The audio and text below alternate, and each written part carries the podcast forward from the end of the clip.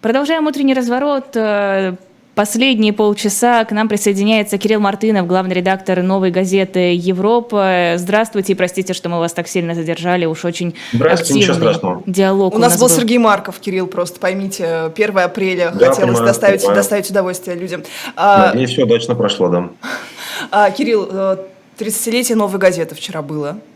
Вот. И мы решили с вами поговорить вообще о том, как вот э, вся эта история «Новой газеты» отображает историю России в каком-то смысле.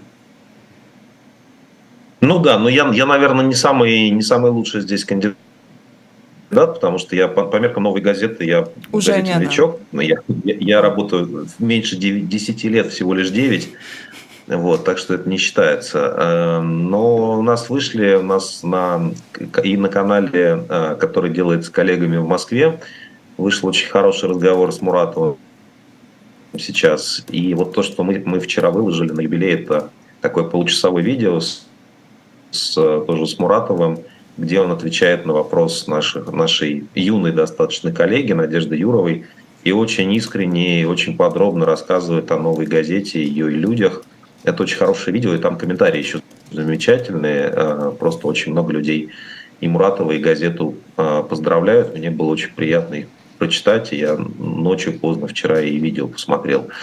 Э, ну, что, я не знаю, у, меня, у, нас, у нас такая довольно странная ситуация. Мы как бы и новая газета, и не новая газета одновременно. Да? Мы из соображения того, что люди остались в России, мы вынуждены себя называть по-другому добавлять вот слово Европа, э, чтобы за наши всякие грехи против российского государства никто не пострадал, э, за наши, значит, за наше несогласие с войной. Э, очень жаль, что то, что вообще, что Россия так относится к своему наследию, мне кажется, да, то есть, наверное, любая страна бы гордилась хорошими журналистами, нобелевскими лауреатами в лице Муратова, людьми, которые свои ценности защищали ценой иногда своей жизни. Вот. И это для многих, как я понимаю сейчас, Муратов лично для многих пример, в том числе для молодых людей э, в нашей стране. Но вот ситуация такая очень совершенно безрадостная, э, что год уже газета не издается регулярно в России, журналисты не могут о многих вещах говорить. Э, ну и у нас такая расколотая, разъединенная. Можно, конечно, считать, что это все такой у нас блокчейн, состоящий из новых газет разной формы, конфигурации, которые друг с другом как-то соединяются. Вот. Но это такое оптимистичное описание для нас. А так мы просто стараемся, стараемся работать и делать то, что, то, что и раньше делали. А, пожалуй, единственная вещь, которая мне в нашей ситуации иммиграционной нравится, то, что мы Э, вне зависимости от того, какая, какой политический климат за окном, мы примерно делаем одну и ту же работу э, до войны, в процессе войны, после войны тоже будем делать, если доживем. Вот, это хорошо. А можете для наших слушателей коротко сказать, какие сейчас у «Новой газеты» есть проекты, чтобы была возможность людям, если они о них не знают, найти и подписаться, посмотреть, послушать?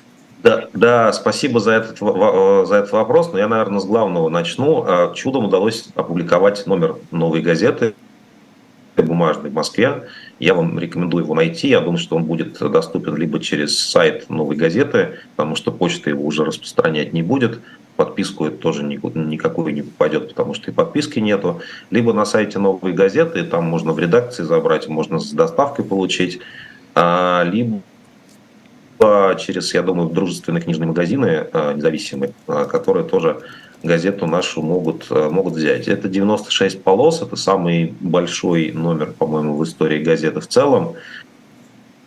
Он частично состоит из исторических материалов за все 30 лет. И это очень хорошие так, такие ну, показательные вещи, о чем газета писала, например, в эпоху Политковской. А, вот. А частично это довольно актуальные и местами довольно злые, острые вещи, которые можно все-таки издать в России сейчас про нашу нынешнюю жизнь. И мне очень нравится этот номер а, тем, что он сделан нашими совместными усилиями, как это, в общем, и должно быть быть. То есть там есть моя колоночка такая, ну, ни о чем. Если честно, я написал объяснительную записку, чем я занимался год.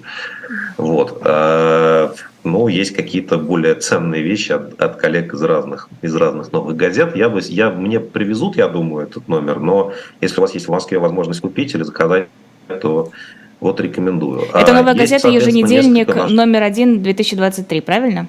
Да, это как бы это, это лазейка такая, да, то есть как бы в общем это новая газета еженедельник, какая-то какую-то лицензию, которую не успели отобрать, вот, то есть это как бы старая лицензия, mm. не использующаяся в последние годы, поэтому вот новая газета еженедельник взяла как бы нашла дырочку, как говорил Ройзман, по таким поводам, да, значит, и вот э, как как бы напечаталась.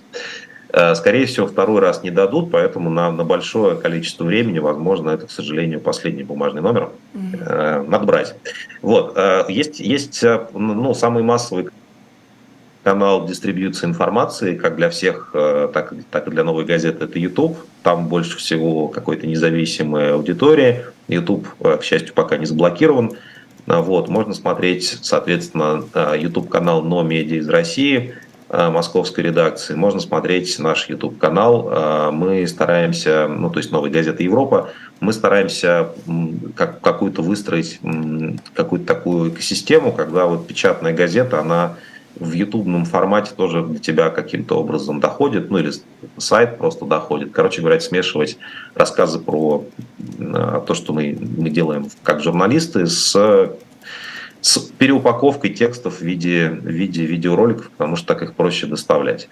Вот, есть целая россыпь сайтов новой газеты. Э, по-моему, они сейчас все уже заблокированы. Это сайт «Свободное пространство», сайт, вот, сайт «Новая.медиа», а, а, сайт основной новой газеты, где вчера вышли юбилейные материалы, а, сайт новой газеты «Европа», ну и вся экосистема в принципе, вот мы в Европе мы не, не, не связываемся только с российскими социальными, социальными медиа, потому что бессмысленно заводить аккаунт ВКонтакте, все равно тебя там быстро заблокируют. Так нас везде можно найти, мы пишем каждый день, у нас есть новости, и, в общем, все, все, все то, чем мы раньше занимались, теми силами, которые которые сейчас, э, сейчас есть в наличии. И упомяну, наверное, еще про один проект, который мне дорог – мы сделали в коллаборации с нашими очень хорошими партнерами, мы сделали собственный VPN, который, разумеется, называется VPN, не оригинальное название. Вот, я считаю, что VPN – новая бумага. Раньше для того, чтобы донести информацию до читателя, нужно было напечатать текст на бумаге. Сейчас нужно читателю сначала установить VPN, а потом уже как бы он, возможно, придет к тебе на сайт. Вот. И э, этот проект, он э, для российских властей потенциально довольно неприятная вещь, потому что этот VPN тяжело блокировать. Э, он такой чуть более децентрализованный, чем массовые VPN. И вот если вы, ну, в общем, почитайте, если вы живете за пределами России, вы можете легко получить, легко и приятно получить этот VPN э, для себя и раздать его всем своим родственникам и знакомым э, под лозунгом «подпиши там своих на газету или на интернет без цензуры». А если вот в России, то, то, мы...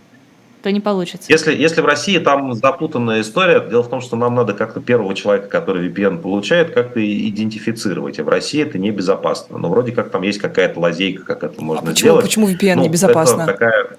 Уже VPN небезопасно? Э, нет, сейчас, сейчас подождите, сейчас сложно объяснить. Э, мы делаем децентрализированный, децентрализованный VPN, Поэтому тот человек, которому мы выдаем ключи от 200 с лишним э, бесплатных VPN, очень хорошего качества, мы должны хоть что-то про него знать, что это реальный человек, э, ну, что он где-то живет, вот, ну, никаких личных данных, никаких имен, никаких контактов, просто что-то знать. Поэтому мы вот эти ключи на 200 VPN выдаем людям за донаты. То есть человек э, как бы дает донат новой газете на символическую сумму, и поэтому из Европы вот, а, и ему вместе с чеком на оплату приходит сообщение о том, что еще можно всем раздать VPN. Нам это нужно для того, чтобы VPN было сложнее заблокировать. То есть это не сбор личных данных, э, это хитрая попытка сделать хитрую схему. А как в России для, для российских вот этих вот VPN-приобретателей это работает, я пока до конца сам не понимаю, потому что там людей небезопасно э, таким образом,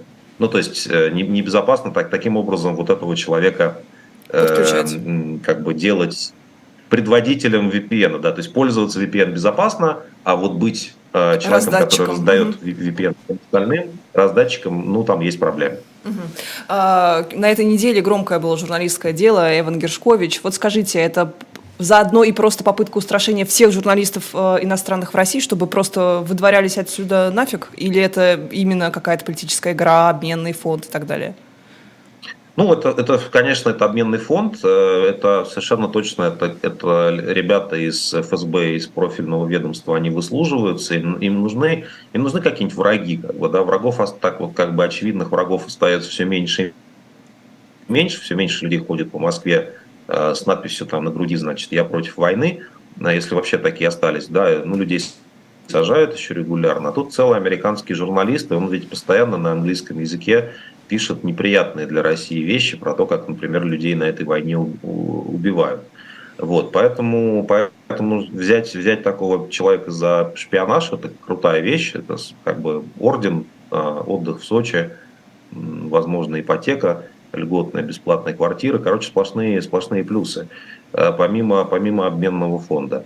А, Эван, на самом деле, у многих был просто ну, другом, таким товарищем, я его тоже лично знаю, и, конечно, он, ну, он такой же шпион, как, как мы все, то есть люди, которые просто пишут истории или рассказывают их, и задают вопросы, ничего, ничего там шпионского э, в целом нету. Э, я уверен, да, что стратегически этот план одобрен, что в любом случае что план российских властей заключается в том, что они в любом э, случае будут в прибыли, в, в профите. Если если все-таки э, американские власти пойдут на обмен, например, на этих аргентинских шпионов, которые в Европе задержаны, да, то, соответственно, замечательно мы наших шпионов, э, мы нашим шпионам помогаем, э, показываем им, что, в общем, безопасно шпионить, продолжать, тем, которых еще не поймали. Вот. Если, если, соответственно, американские власти на обмен не идут, то действительно акция устрашения и в конечном итоге э, то, что происходит внутри России, э, ЧВК «Вагнер», мобилизация скрытая, открытая и так далее, по списку это все происходит в темноте, потому что репортеров не хватает очень сильно, уже, уже давно, уже больше года. Репортеров не хватает, не хватает людей, которые могут просто приехать на, на место и посмотреть, что там происходит. Э, и мы все очень сильно от этого страдаем, и россияне от этого очень сильно страдают. Вот ну, назовите, там, не знаю, пять последних внутренних новостей Китая или Северной Кореи. Вот у нас очень скоро ситуация такими темпами с арестом э, иностранных журналистов превратится, дойдет до этого состояния. Потому что если журналист Wall Street Journal не защищен, то, в общем, никто не защищен. А, прочее этому скандалу такой масштаб, ну, может быть, даже посильнее, чем э, взрыв Северного потока, что будет какая-то беспрецедентная реакция американской администрации Байдена, но что-то как-то вот не очень пока видно эту, заметно эту ну, реакцию. Ну, Почему так? Я, я не, не, не берусь предсказать, будет ли прямо какой-то цунами со стороны администрации Байдена, но э, американская администрация, особенно накануне э, года выборов, будет тяжеловато эту конструкцию проигнорировать, потому что Безусловно, э, солидарность корпоративной прессы, она будет очень высокой. Люди профессионально умеют это делать, знают, ну, как бы, на кого они работают. И консорциум вот этот, который уже образовался по этому поводу в защиту Эвана и Wall Street Journal, и Политика, и другие американские издания очень уважаемые, они, конечно, смогут оказать свое влияние на американских политиков и требовать от них, чтобы каких-то решительных действий. Я думаю, что перспектива а, и ну, начало какого-то, видимо, тайного про, по переговорного процесса про возможности обмена, что, собственно говоря, люди, которые взяли Гершковича в заложники, чего они хотят. А, такой вот такой, знаете, типичный агент ФБР, который, который ведет переговоры с террористом, захватившим э, людей там, в качестве заложников при ограблении банка. Похожая очень ситуация. Вот. И я думаю, что последствия для работы российской пропаганды в мире тоже, скорее всего, наступят. Просто мне думается, что еще, а, что администрация Байдена, она сейчас как бы немножко медленно разворачивается на эту историю, ее никто не ждал. А, вот, им нужно времени побольше для того, чтобы прийти к выводу, какая будет реакция. То, что они не отделаются фразой о том, что отпустите парня, у меня в этом особо сомнений нет. А, вы сказали про непрозрачность всех наших внутренних новостей, но есть новость, которую знают абсолютно все, и про путинские, и за Зеды, и просто потребители телеканалов. Это история Маши Москалевой. Объясните, почему она не сотрясает просто наше общество, так как она, по идее, должна?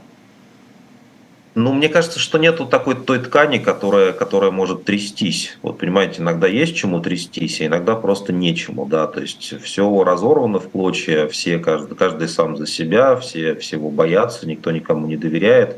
И поэтому я, я уверен, что в, на там, сотни тысяч кухонь а, история Маши Москалевой с трепетом и со страхом обсуждается, да, и как, до чего же мы дошли, и что же будет с нашими детьми. Это все повторяется в самых разных социальных а, группах, но при этом а, из этого, из этого кухонной такой, таких жалоб, да, не складывается никакого действия, собственно. Как, как, как, вы, как вы собираетесь трястись? Что нужно сделать для того, чтобы, для того, чтобы э, это сотрясение произошло? Вы должны публично высказаться, например, в поддержку, в поддержку семьи Москалевых и тем самым самим стать э, потерять, возможно, свою собственную семью. Да. Ну, таких а, массово, это, массово это, это движение подобное сейчас просто невозможно, потому что для этого нужны хотя бы какие-то институты оставшиеся. Да. То есть под институтами мне тут, мне тут э, один умный человек сказал, что я напрасно все время говорю про институты, как, потому что все думают, что это ну, там,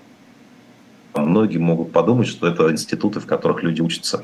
Вот, да, как бы институт это некоторый набор, ну, набор правил, по большому счету, да, то есть вот, э, например, там, не знаю, происходит какая-то несправедливость, ты по правилам можешь, ну, не знаю, обратиться в Совет по правам человека и потребовать, чтобы этот Совет по правам человека там при президенте что-то такое сказал. Вот, вот когда все, все институты находятся в состоянии СВО, э, это что-то среднее между такой комой, диареей, ну, еще какими-то тяжелыми состояниями организма, э, сделать практически ничего нельзя и ничего не трясется.